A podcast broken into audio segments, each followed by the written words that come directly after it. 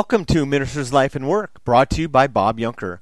A Minister's Life and Work podcast strives to provide you with solid content with clarity and relevancy, providing you clear options of application to our culture and with an eternal purpose. We'll touch on a variety of discussions and topics that revolve around my life and work as a minister of a small rural church in Eastern Oregon. Some of these topics may include the Bible, the news, church culture, marriage, parenting, billiards, running, and even include some reviews of books I've been reading. I'll try to end each episode with three life applications. Let's begin. All right. Thanks for uh, listening to Bob Yunker's podcast, Minister's Life and Work. I have in this, I would say studio, but I don't have a studio. It's in my office. Being a, a pastor of a small rural church in Eastern Oregon, we don't have the luxuries of having a studio. So we are sitting around. I say we, I have two incredible individuals that are in this makeshift studio. And if you're listening and you hear some background noise like a, a skill saw being uh, used, well, there literally someone is cutting up wood outside this makeshift studio. But here with me is two special guests of mine. One is my son named Josiah Yunker. Josiah, say hello and Hey, hey guys. uh, Misty Porter, another blessed gal. Say hi, Misty. Hey everybody. So I have promoted, advertised that we would deal with Fear is a Liar. I'm going to try to input that song if I can get away with some of the rights to use the song, but Zach Williams has a song called Fear is a Liar.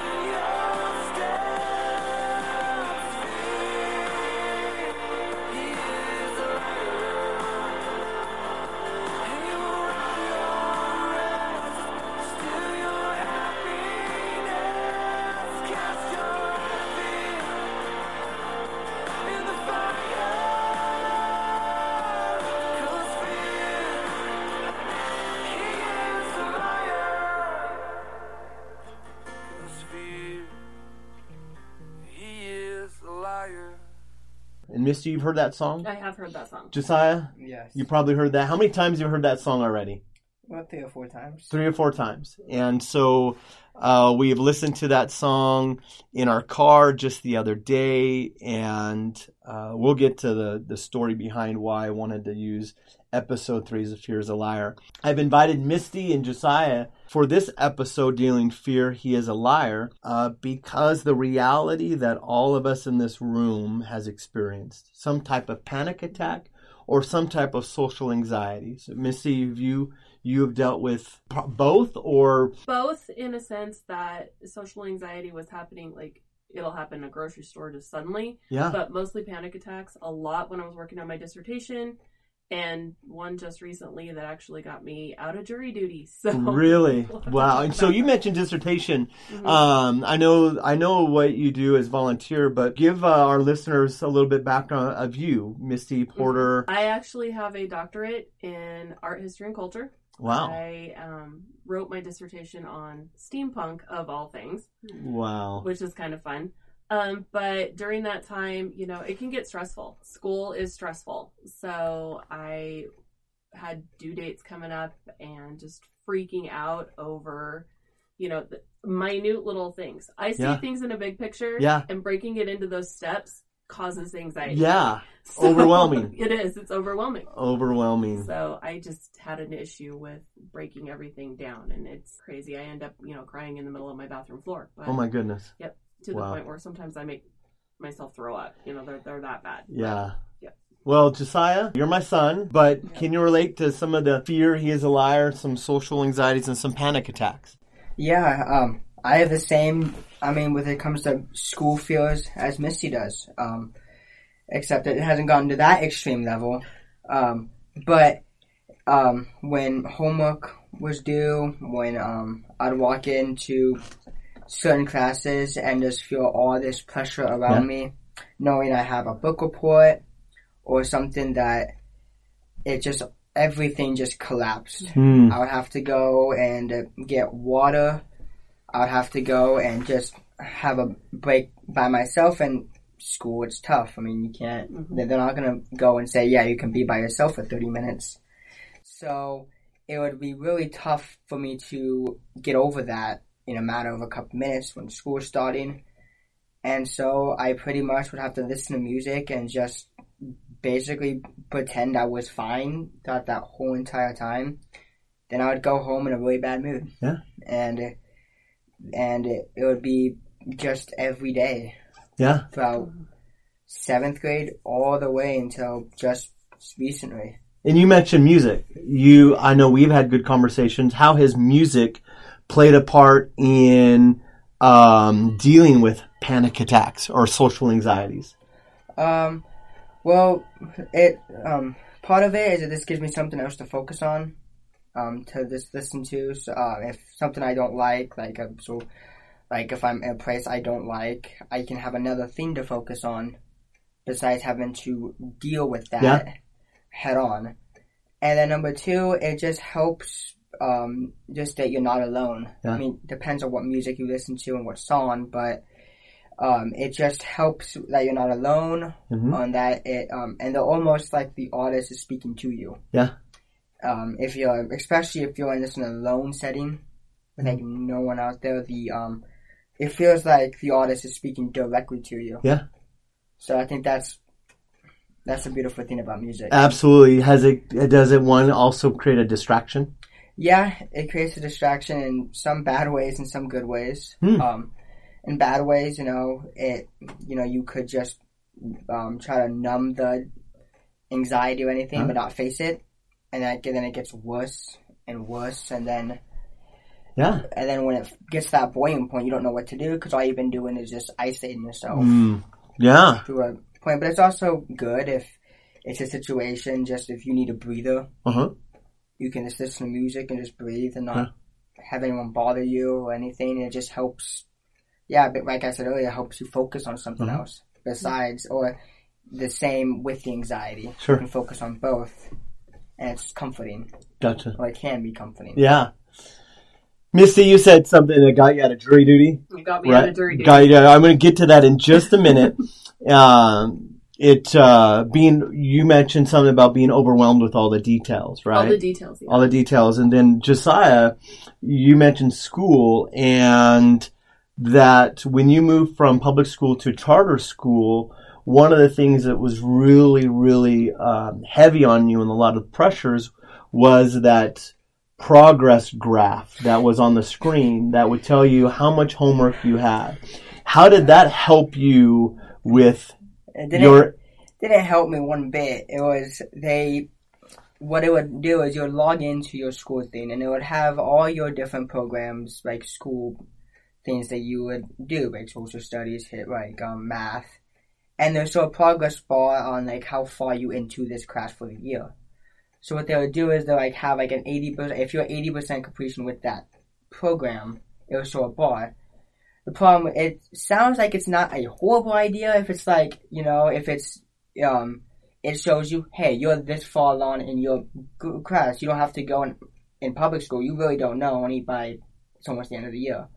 And it helps with um when you're like online you know you can get done in like three months and it shows you that the problem is is that it updates in a way where if you get behind in something it will stop at that, but then the graph will keep going. So basically says you are right here when you're supposed to be at this point. So you're so for my instance, I had a bunch of things happen during school year. I moved houses, a couple dogs died, and so and then that hole I got in a hole, and they would show you that hole. They will show Mm. you in that. They would show you what why like it just was horrible. They would show you I would be like at thirteen percent done with my class and you're supposed to be at forty.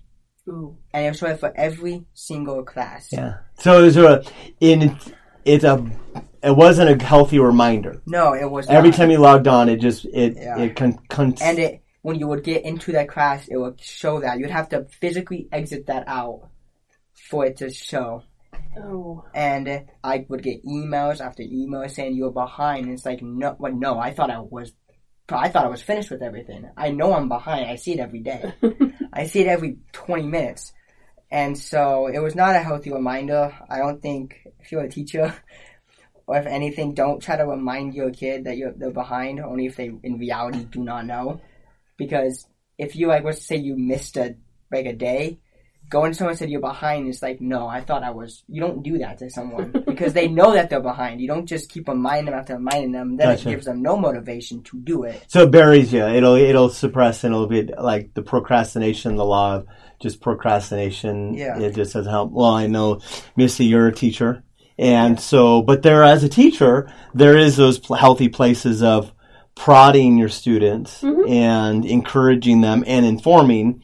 Uh, this program just e- always just if you got behind. So That's horrible. Yeah. I don't think I could deal with something yeah, it's like crazy, that. crazy. It was it was uh, I I I can imagine. What something that sorry to. No, go ahead. But so, but something that really made me upset is the principal too is a very straightforward person, Mhm. and he's a great football coach, a great sports guy, but he's very loud and very upfront. Got it. And when you're behind, um, there'll be a couple of times we'll be in meetings every two weeks to check in, you know. And it got to a point where he said in front of my face, pretty much that basically you're not trying. He pretty much said that, and also said you're you're not gonna graduate if you keep this up. And it's like, and I have like an you don't. That's That's don't- a good motivating No. factor for. That's not a good that- yeah, motivating you tool. you all he knows me for a while. Like he's known me for about eight plus years. And you already know I I get no motivation in general to do schoolwork. like, like it could be like the best, and I'm just like "Oh, I don't want to do that. But telling your kid into your Hmm. face they're just not going to graduate is the most is horrible. You don't Gotcha. you don't do that to a kid. So, um, what led us to this is in this episode of why I want to deal fear. He is a liar. Uh, fear is a liar. Is that uh, my family took a trip to Bend, Oregon, a couple weeks back, and we were dealing with this song, as I mentioned earlier. Fear. He is a liar by Zach Williams, and so we were dealing with uh, this song. Oh, and then we were dealing with this song by uh, Kesha and Macklemore called "Good Old Days." And it uh, sort of deals with. I wish I would have had the the um, guts to ask her, talking about going to a dance and just reminiscing about some past stuff. And he sort of had to deal with some regrets. And who would have thought that this would be the good old days? And so my mind was already going to this road of uh, dealing with with fears of not asking and not moving uh, and just being stuck. So then we went to Bend, went to McMenamins, and we watched the movie Puss in Boots: The Last Wish. Yeah. And One so um, that's where we're heading to now. I'm going to have Misty and Josiah sort of help process what they have visualized or what we've seen visualize a panic attack. And for those who are listening who have who have experienced a panic attack, I think you can re- relate and resonate with where we're going to go next in this conversation. So, uh, Josiah is going to give us a little bit of a quick summary. I think in some ways cliff notes Mhm. uh, about this movie, and so we won't have a whole lot of time Yeah. to to di, uh, di, in, di, dig into, excuse me, this movie. But there's a specific scene. In fact, I put this on my post about a mic drop, like the one thing, like this is it in the movie. So before we describe the the scene itself, Josiah, tell us a little bit about some of the main characters and and so on. Then we'll move into the scene. Alright, so pretty much the Cliff Note version of this movie, there's a a cat that's named Puss in Boots. Um, he is a, if you've seen Shrek, any of the Shrek movies that pretty much every person in the world has, they, um, or I think the second movie, it's a put, it's a cat that is um, fearless. He is, lo- he loves to go in danger. He loves to, he's very, he's eager. He has this big ego about himself.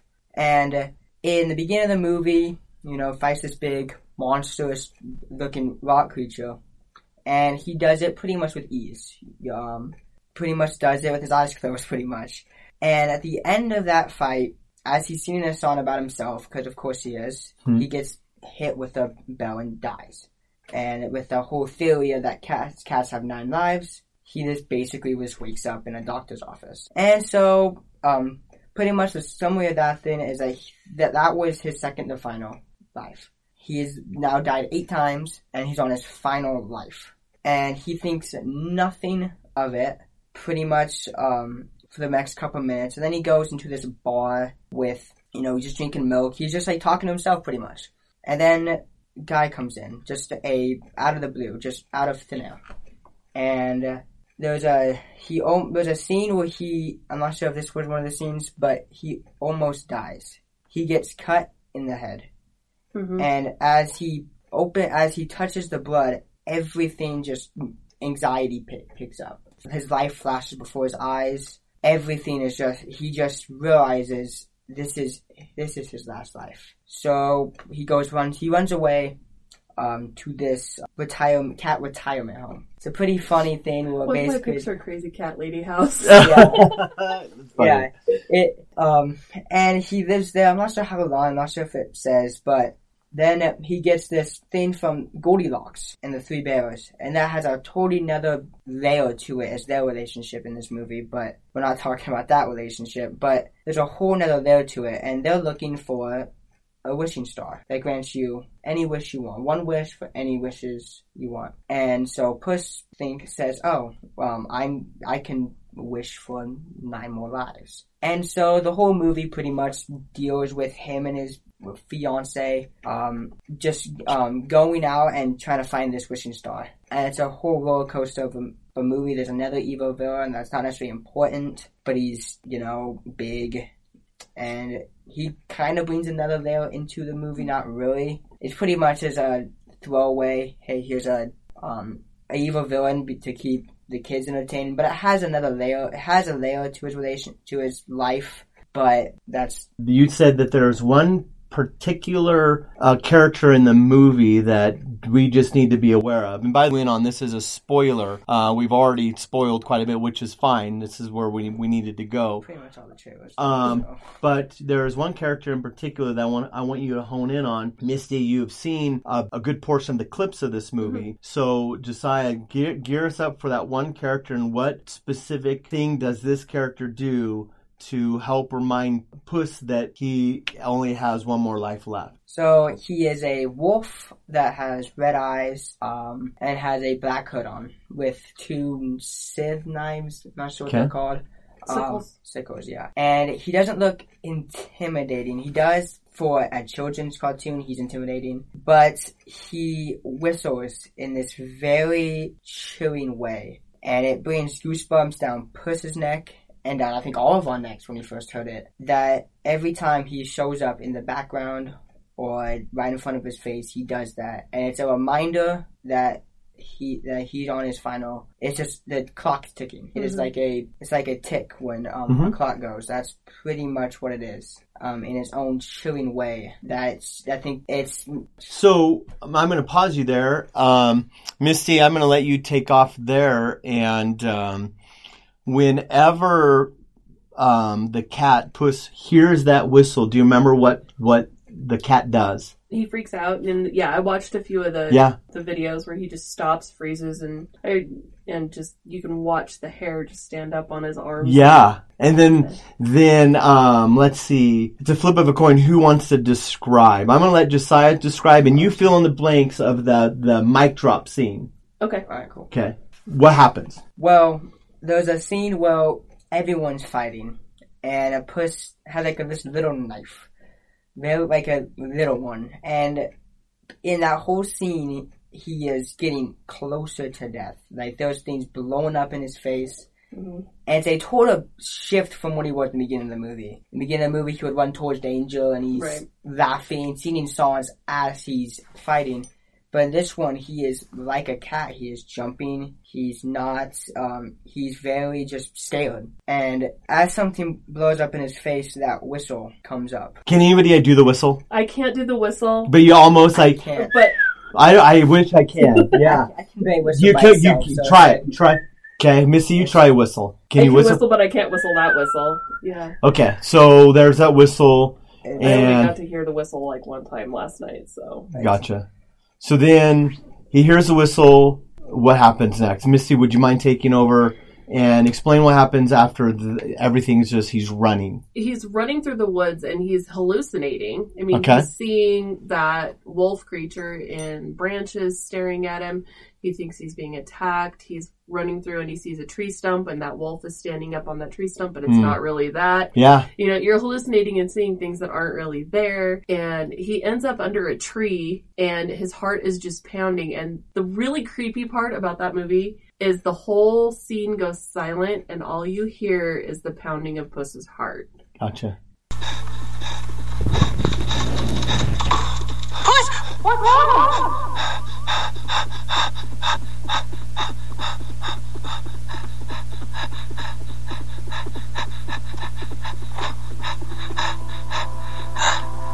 What's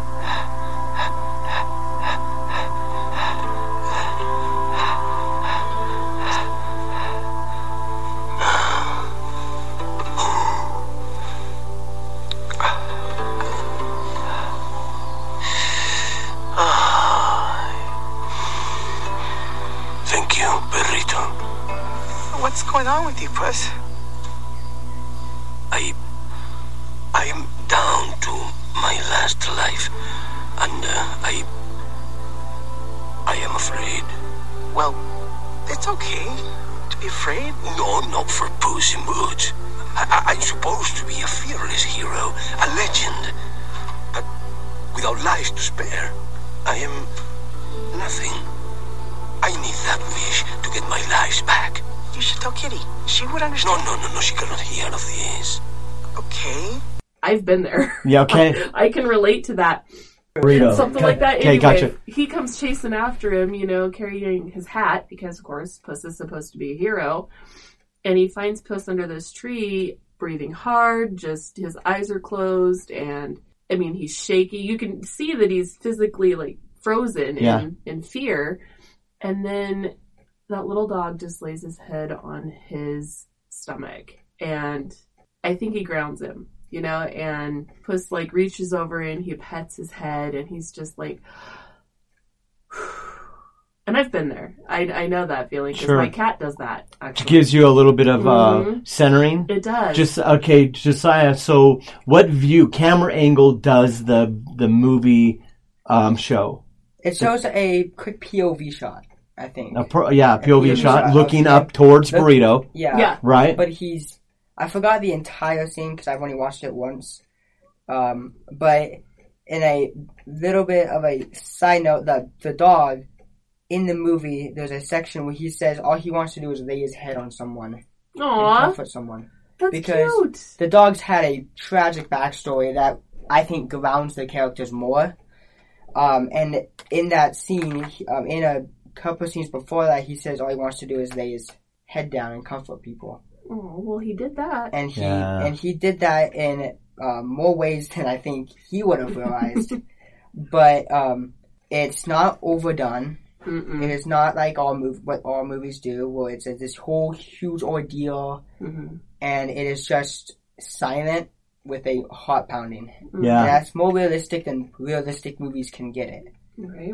Yeah, and It really is. Um, I've seen um before I saw this movie, I saw the, some of the spoilers for it. But as I was watching that movie, I was watch, watching that scene, I almost cried because it was so impactful. I did actually cry. yeah. I re- I was I was torn up. I was torn up at this movie, and I was crying. Josiah was sitting next to me, and I was not ready for all the layers. Josiah mentioned layers. This movie was lot layers. unraveling to me, and uh, he Josiah reminded. In fact, uh, I forgot that burrito, that dynamic of laying his head on Mhm. something. The heart pounding, Misty and Josiah, you mentioned the heart pounding, pounding, pound, and then it speeds up, speeds up, speeds up, and all of us in this room and those who have been listening ha- who have had a panic attack um, can relate to this cycle that takes place.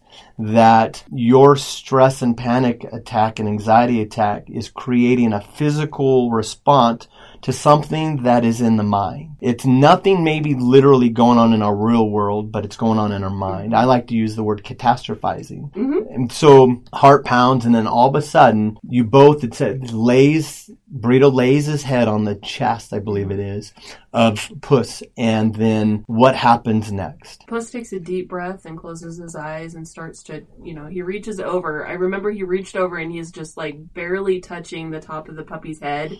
And he's just like, like he's grounding himself. He's literally feeling that there's somebody there. Yeah. You know, it, it brings him back out of whatever hallucination he was in, but he's still, I mean, he's still not over it, Yeah. but he's coming Yeah. back Yeah. you know, you're coming back to the point where he can actually talk Yeah. and, you know, people can kind of reason with him Yeah. a little bit. But Whew. I know I know I've had moments Yeah. and I know that I've had even a moment in a grocery store and I was poor guy was trying to reach for a lemon around me because Mm. I'm freaking out in the middle of the vegetable department. And Right. I you know, and if it weren't for my husband coming over and going, Hey, you okay? Gotcha. you know, I it would have been bad. But um but yeah, that moment of grounding Mm. you know, I can I can't talk myself down, but somebody else can. Yeah. Or the animals can. So uh, let's revisit something, Misty. You mentioned the jury, the Oh, uh, jury duty. getting jury duty because I, I I received a phone call. Yes. Um, so walk us through that moment because there's a backstory that I you there is. that go ahead. So I I had been summoned for jury duty. I want to say three times before this, and I finally said I'm gonna have to just do this. I've Gotcha. deferred it this much, um, but every past that I've ever had in a courthouse with my ex husband before Dan Uh-huh. and everybody, um, nothing good has ever come out of that. Mm, You know, I mean, he ended up in jail for three months twice. gotcha. Um, you know, I had issues with my daughter, you know, in high school and she ended up having to go into a courtroom and was ordered to go to school because she skipped school for three months. Um, I mean, so nothing good has ever come out of a courthouse. And I walked into the room and our courthouse is three stories. Gotcha. I know a lot of people are going to hear this and not know that. But um, by the time I hit the second floor, I couldn't breathe. Really. I knew where I was going. I could not breathe. Um, Dan went with me that morning because I was already freaking out the night Uh-huh. before. Um, got up to the second floor, couldn't breathe, get to the top of the stairs, and I'm in line, and they're just, you know, like, what's your number? What's your number? Hmm. And I had no idea. Like Gotcha. my whole mind went blank, and I don't really remember anything. Like a after that. fog? Was it like Yeah. even more than a like blank or a fog? It was like a fog. Like Gotcha. I remember seeing silhouettes of people around me, but I don't. I couldn't tell you what they were or who Yeah. they were. And I remember Dan grabbing me ar- my arm and pulling me out of line, and he took me aside, and he talked to the lady, and he goes, um, "She's not going to be able to do this today." Mm. And the lady says, "What do you mean?" And all I remember telling her is, "I'm like anxiety attack." Oh. and I'm breathing hard. Sure. My heart is pounding. And we got downstairs. She let me go. We get downstairs and he get, I get in the car. And I finally started to realize that I wasn't in that courtroom. And it took me about the five minutes to get downstairs outside before I realized what was going on. And it was it was horrible experience. Yeah. I'm like shaking thinking about it. Um, but that was one of the worst panic attacks I've ever had called the doctor that afternoon and she guys she writes me a note says she will never do jury duty again Oh my goodness! Wow, it was that. It was. It, was, that that bad. yeah and it took me about three days to come off that adrenaline Yeah. rush after that when, that's not normal for me usually i can come down in a couple hours Sure. but yeah it was about three days and that's when i called you and i was like we need to talk Yeah, exactly. Because that was um, memorable, Mhm. memorable in, and we walked through a little bit of the backstory about Mhm. the courthouse, the smells, the sights, and the sounds Everything of everything that that triggers, if you will. Mhm. That's a sort of a nuanced word now, is the word trigger, but that was a mental trigger Mhm. for you. Anything that has to do with the courthouse or jury, it was just like brings you into that one. i can't even go in there to pay the tax bill Yeah, know, it's weird i Yeah. can't pulling up to the parking lot, so you have to get yourself worked up you do to sort of to get the courage hmm to do it. Um, Josiah, I mentioned in my post like hashtag, hashtag uh, social anxieties. Uh, you've had some experiences in school. You know, we talked about the homework stuff, but that that's one element. I've had both panic and social anxieties. Gotcha. Um, I'll touch on both. Yeah. Um, because as we're on the panic attack subject, um, it was about a person thought we did something that we didn't do, and it took a long time to get that um, resolved. Okay. We finally got it resolved. I was freaking out normally because my life could get ruined from this. Mhm. And then I got a message in church. I think it was um, night service. Mhm. It was a couple months before that, wow and I started freaking out. Like I, my heart was pounding, and I had I went to the other room, but and it was hard to get me out. It, um, luckily, I can have it where I can calm myself down a little bit to be functional and be like, okay, um, I'm gonna go into the car. I'm gonna do this. And I remember going to the car and I waited there for hours. It was not hours, but it was like an hour. it could have felt like hours Yeah, Yeah. it was a long time, and it felt like time was moving slowly. I was trying to text my friend, I couldn't. Mhm. I was just at a point where I don't know, I didn't know what to do. And I remember my mom comes into the car, and my body was hurting. Like everything was hurting. She put it all on my chest. So, can you relate to when the the head of burrito on? It was my mom tapping my shoulder, Mhm. letting gave me you know calmness. that yeah, hey, this is, and it was from my mom. It was from a person that I trust. That I she has that ability now Yeah. she's pretty amazing Um, Hmm. some days.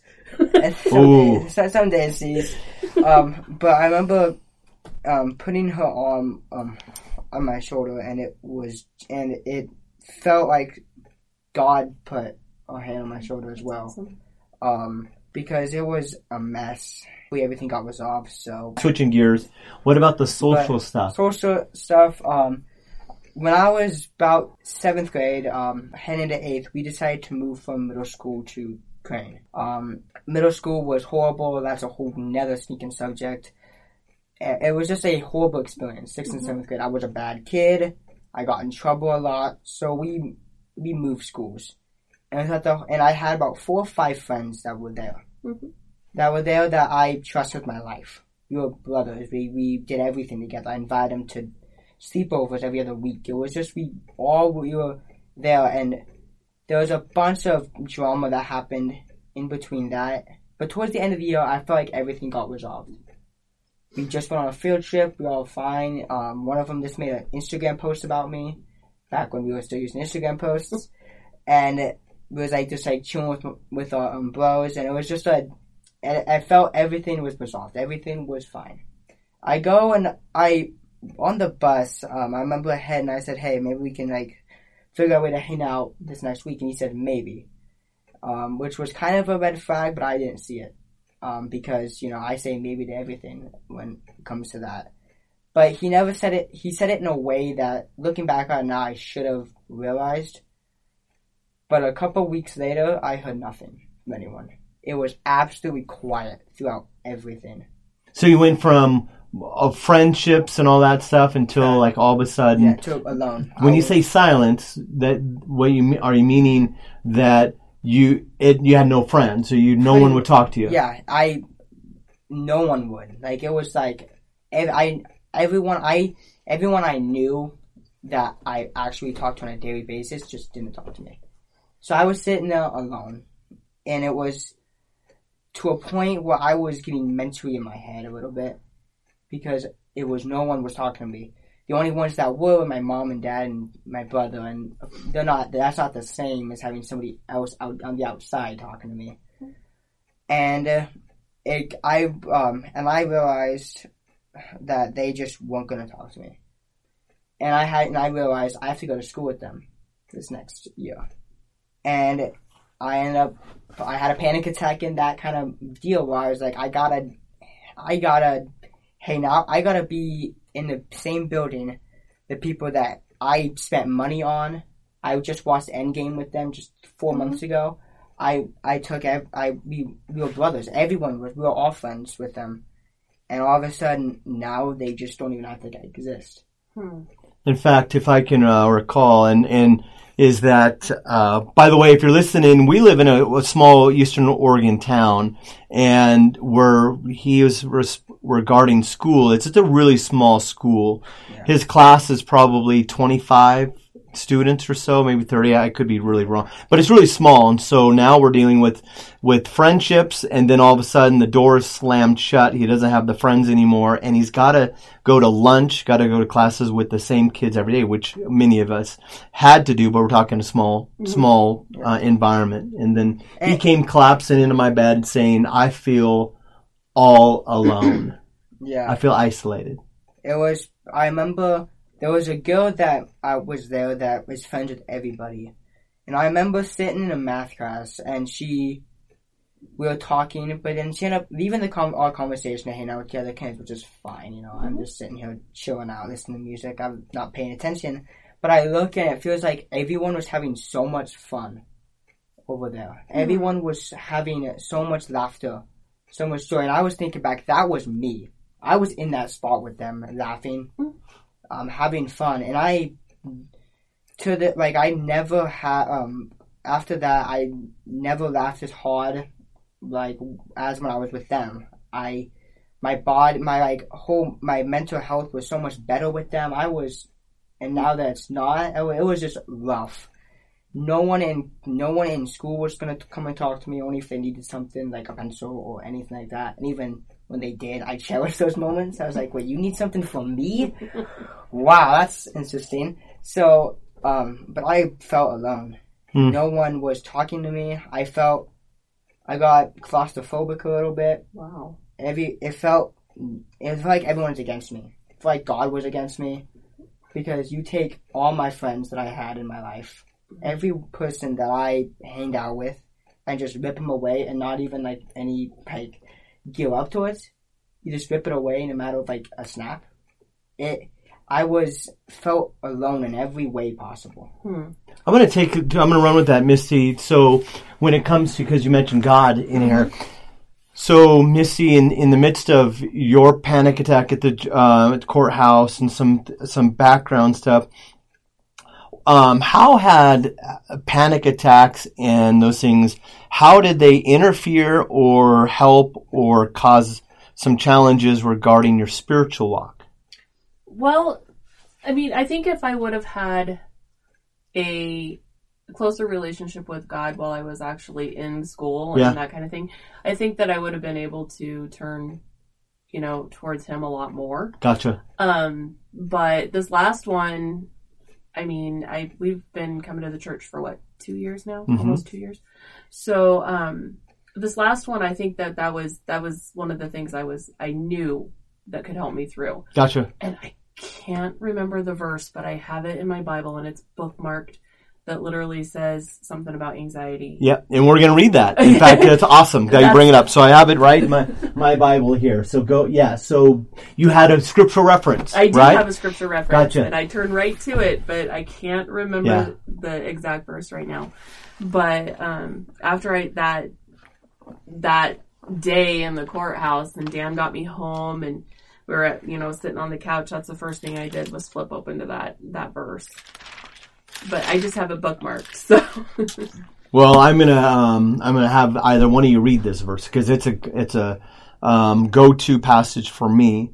Um, Josiah, would you be willing? You, you don't have to describe very in, in great detail, but this challenged you spiritually.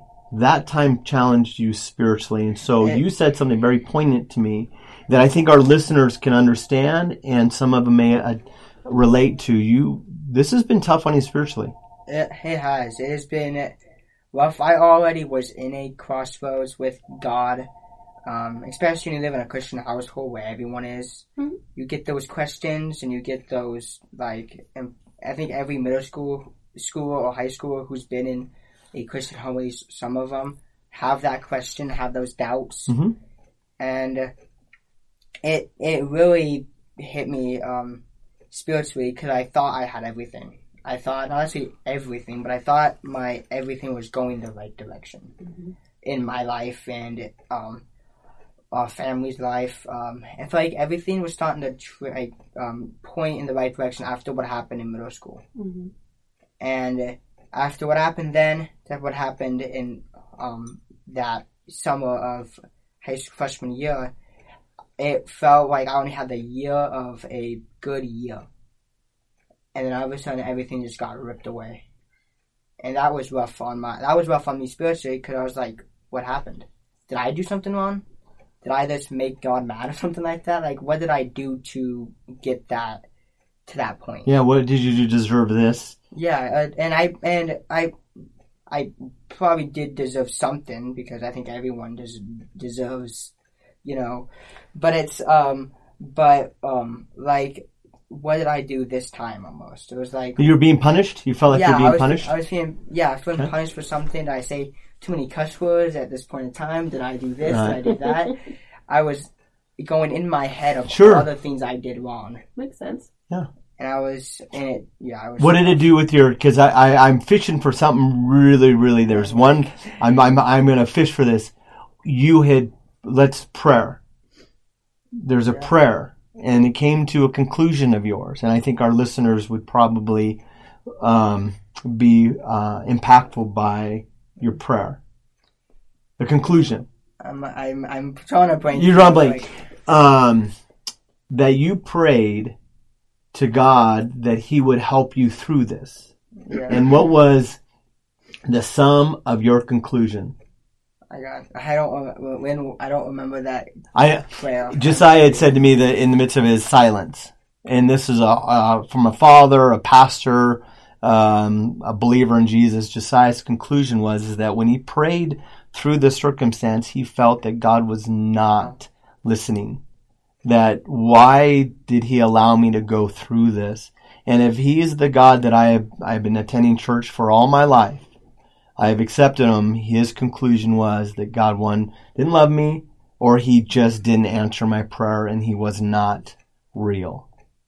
That was, um, if you're listening and you caught that, some of you may attest to anxiety and panic attacks. Is that is God real? Is He going to save me through this? Through the, what Josiah experienced, it was hard for me as a father to suck that up and say, "Ooh, that's a conclusion that how can you not come to when he prays and God did not answer his prayer. Pretty powerful. Mm-hmm. Ah, oh, am I right? Am I correct yeah. on that? Yeah, you're pretty spot on. Yeah. Okay, Misty, I found the verse. Um, and I'm going to let you read it. Um, it's Philippians 4, 4 through 7. It's, uh,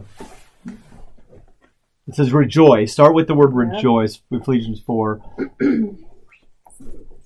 Rejoice in the Lord always. I will say it again. Rejoice. Let your gentleness be evident to all. The Lord is near. Do not be anxious about anything, but in every situation, by prayer and petition, with thanksgiving, present your requests to God. And the peace of God, which transcends all understanding, will guard your hearts and your minds in Christ Jesus. Is that the one? Mhm. All right. Jesus said uh, to his disciples, uh, "Do not do not let your hearts be troubled. Uh, trust in me, and trust also in God." Um, those are the passages that I go to, and and I think what I'll do is is that in the continuation of this episode, I will share a little bit of my panic attacks, anxieties, and my son always reminds me of of the Mike and Ike. And so, have you heard the Mike and Ike story? It About- sounds familiar, Okay, so I'll, I'll I'll make a, again a cliff notes because uh, it it is a fairly lengthy one. But basically, went to the movies with my son and his friend, and we watched the movie It, the Mm. chapter two.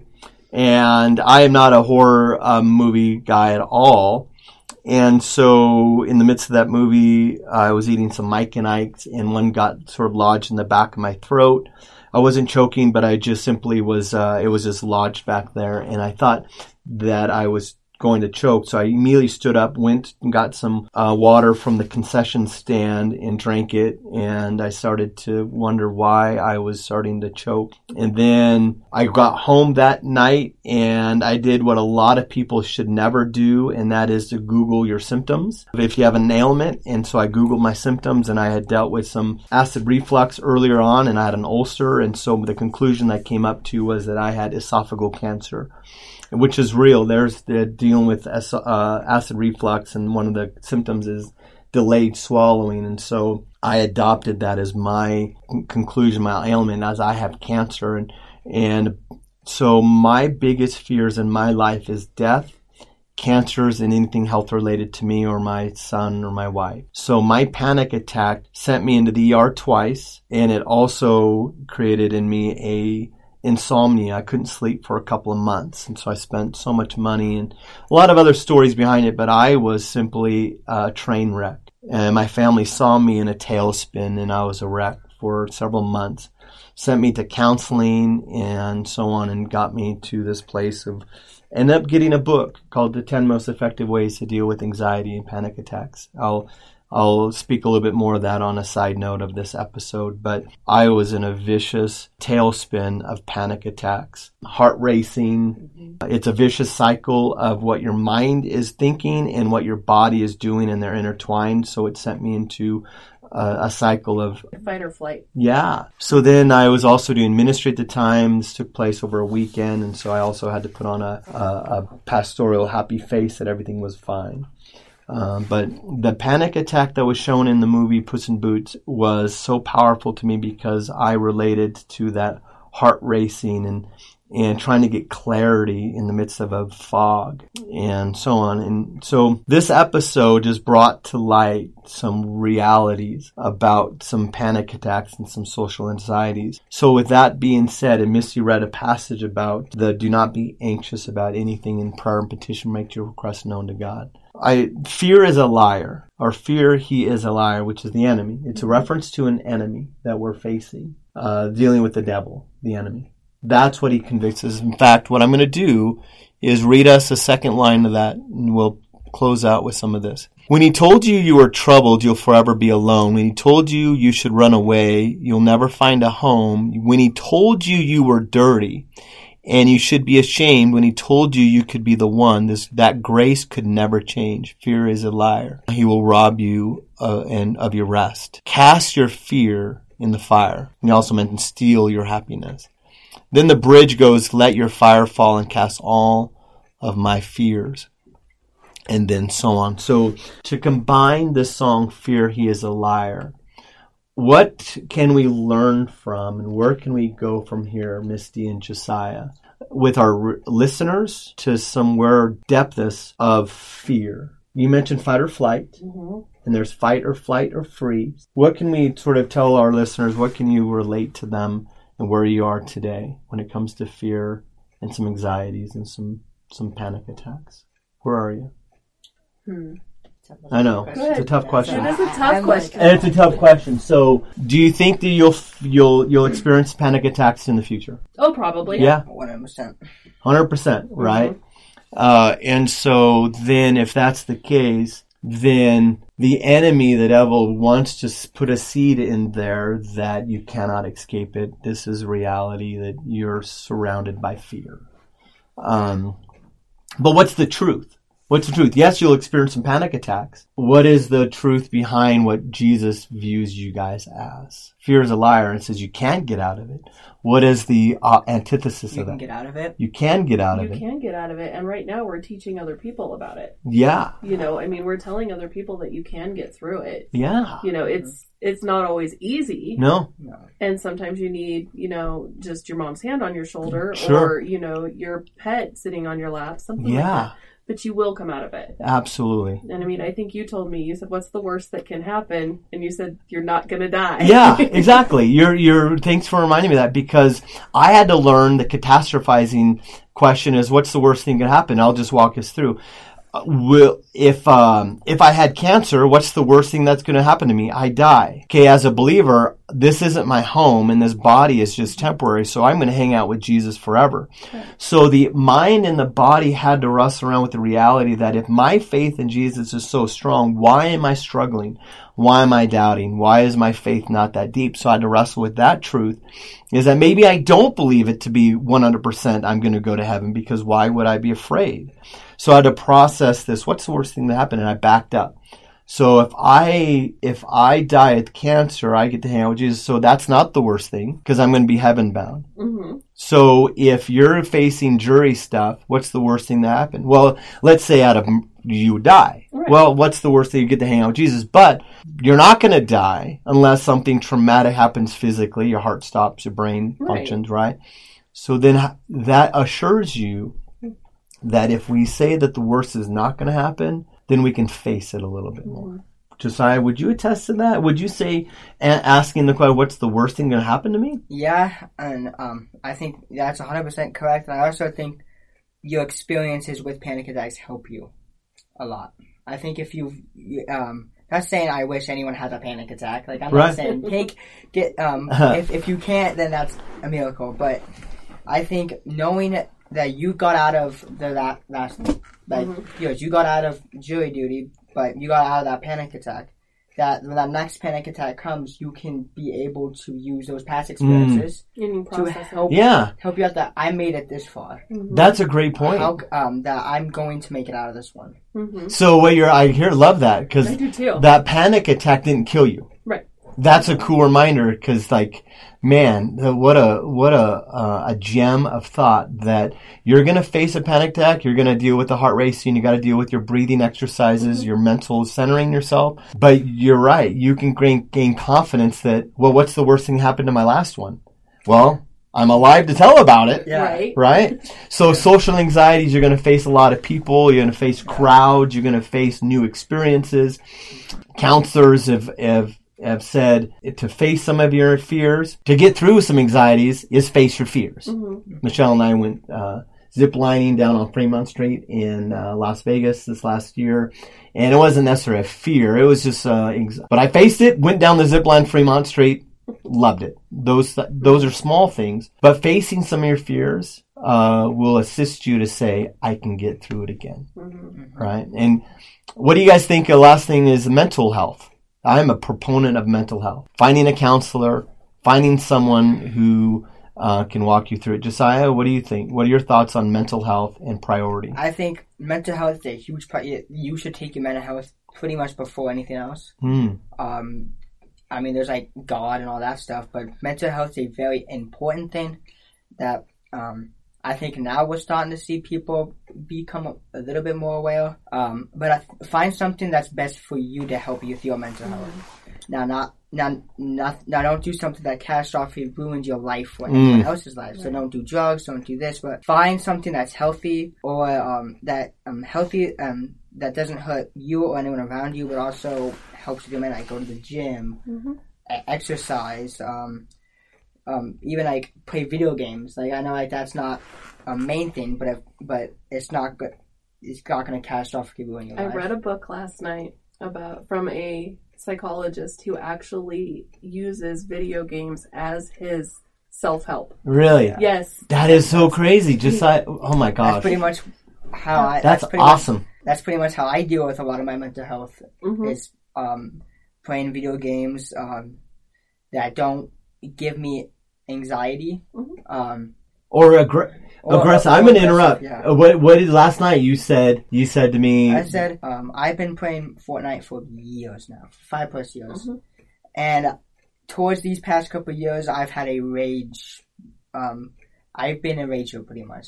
I would hit stuff. I would throw stuff. Um, I've almost broken stuff, like physically, almost broken Mhm. like my wrist or knuckle for punching stuff. And after getting realizing that I'm about to sneeze, but "Yeah, have at it. It's real. that would um that those um finding like those games do not help me in any Gotcha. way and i and not playing those games have helped me in my mental health it's it's been s- like i haven't felt any better i There you haven't go. i mean i might get mad um at a video game but i i don't think i've ever i haven't not ever but i don't i haven't smashed something i haven't hit something in weeks because of it Wow, that's actually Yeah. pretty amazing. You listened. Um, be straight up. What kind of music? I listen to rap music. Rap music. Um, Through that season of Josiah's life, what you you name and claim the guy who there's been two main guys that have helped me throughout my entire journey through seventh grade and through rest was Eminem, at least through seventh, um, sixth and seventh grade, and then a guy named Juice WRLD. Um, if you guys are into music, you probably know who that is, or at least have heard his name around. He was a guy who has the who had the same kind of struggles I did: anxiety, depression, feeling alone. Sadly, coping skills weren't necessarily the best in the world, and he took drugs, and then that ended up taking his life um, in 2019. Yeah, um, those guys pretty much helped me who I am today Mhm. and how I deal with stuff, what not to do, what to do, and um, yeah, they speak to me pretty. Um, so if you're into, if you need to listen to music or anything, find a guy who can, or find a person that speaks to you in that way, Mhm. who knows what you've been through, or not necessarily knows exactly, but has been in your shoes, and find a guy that could, you know, that relates to you a absolutely. lot. Misty. Anything else you want to share? Can't think of anything. Okay. The uh, answer to that is finding that one person that can relate. There's people here on earth that we can relate, find counselors and so on. Ultimately, the the guy Jesus is going to be that. Comes in a journey form, does not happen for everyone right now and then. I mean, it just in your faith journey, you'll end up finding that guy Jesus, who is that answer. At least from my perspective and Misty's Mhm. perspective, and I think Josiah's grounded foundation. Um, am I right? I don't want to Yeah. answer for you. Yeah, pretty spot on. Okay. I got a funny story. We're going to end with this. Uh, I was just told the other day, we were talking about fear. One of the things that I fear is setting mouse traps. If you have not f- set a mouse trap, that dude, that'll freak you out. I set mouse traps. And so this gal, uh, I just was told, this is a funny story to end with, is that she was having a mouse, mice problem in her house. She had gotten like tw- 200 and something mice out of her home. Now, check this out. Now, you got to think about this for a moment. This is so funny. This gal was using catch and release mouse trap. Think about that. Yeah, exactly. It's almost like a headache, right? Misty is like, How many times did she catch the same? yeah, exactly, exactly. Isn't that funny? So, uh, yeah. So, and I was funny. I was just thinking about. So, no wonder why that mouse was getting like fatter and fatter and fatter because it's the same mouse over and over and over and over again. It was a catch and release trap, dude. What are you doing?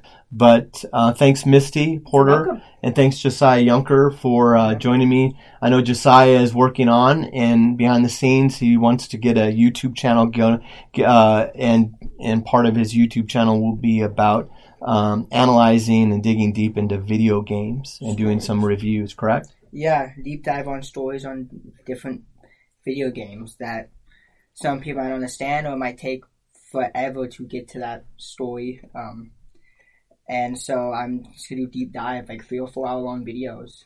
Where can we find it? Do you have a channel yet? Yes, I do. Um, it's Josiah Gamer 21. I haven't posted anything on that. Well, I have, but I deleted everything just to refresh. So Josiah Gamer 21. at, at YouTube. Yeah. Okay. Yeah. Um, I have like six subscribers, and most of that's like my friends and people. So Hey, I haven't really, works. Starts. yeah, I haven't really started um really doing it. Um, there's gonna be a couple of videos I'm gonna post um that are not related to any story because those videos take sneaking forever. it's taken me like two months, and I'm on like a, only like halfway through a script, so it takes It takes a while. it takes Takes a a while. long time, and I gotta edit and do all that stuff. But yeah, it's So be on the lookout for that, Misty. I know that uh, you're uh, you have some nonprofit. You're tell do. tell us a little bit about uh, your nonprofit. I forgot to mention that, didn't I? So it is uh, PMC Arts and Culture Foundation. We focus on youth art programs and adult art programs. Yeah. And this month we're doing watercolor classes for the kids, and I'm teaching them everything from color theory to doing some fun projects throughout the next four or five lessons. Um, we do mixed media art. We're going to be doing some soap making, paper making, all sorts of stuff. You know, stuff that you didn't know you needed to know yeah. but um, we do have a website. It is pmcarts.org, and you can find all sorts of information on there about what we are, who we, you know, what we help, everything, scholarships, all of it. Oh wow. Yep. When you listen to this podcast, make make sure you encourage people to subscribe. Uh, click on the subscribe and put your email. Be sure if this connects with you to share it, uh, especially with the panic attacks and social anxieties and fear. Uh, boy, we could have went hours and hours to talk about Yes. fear, right, guys? Yes. Yeah, we I, I yeah. just looked in Missy and Josiah's face, and they were just like, they. It was awesome to watch, and I hope you were able to capture listening in where we wanted to go with this podcast, and um, check out our uh, our podcast channel, bobyunker.substack.com, and then also any of the Spotify. Apple, and so on, yada yada yada. Thanks, guys, for joining me, Thank you. and Yeah, thank you. and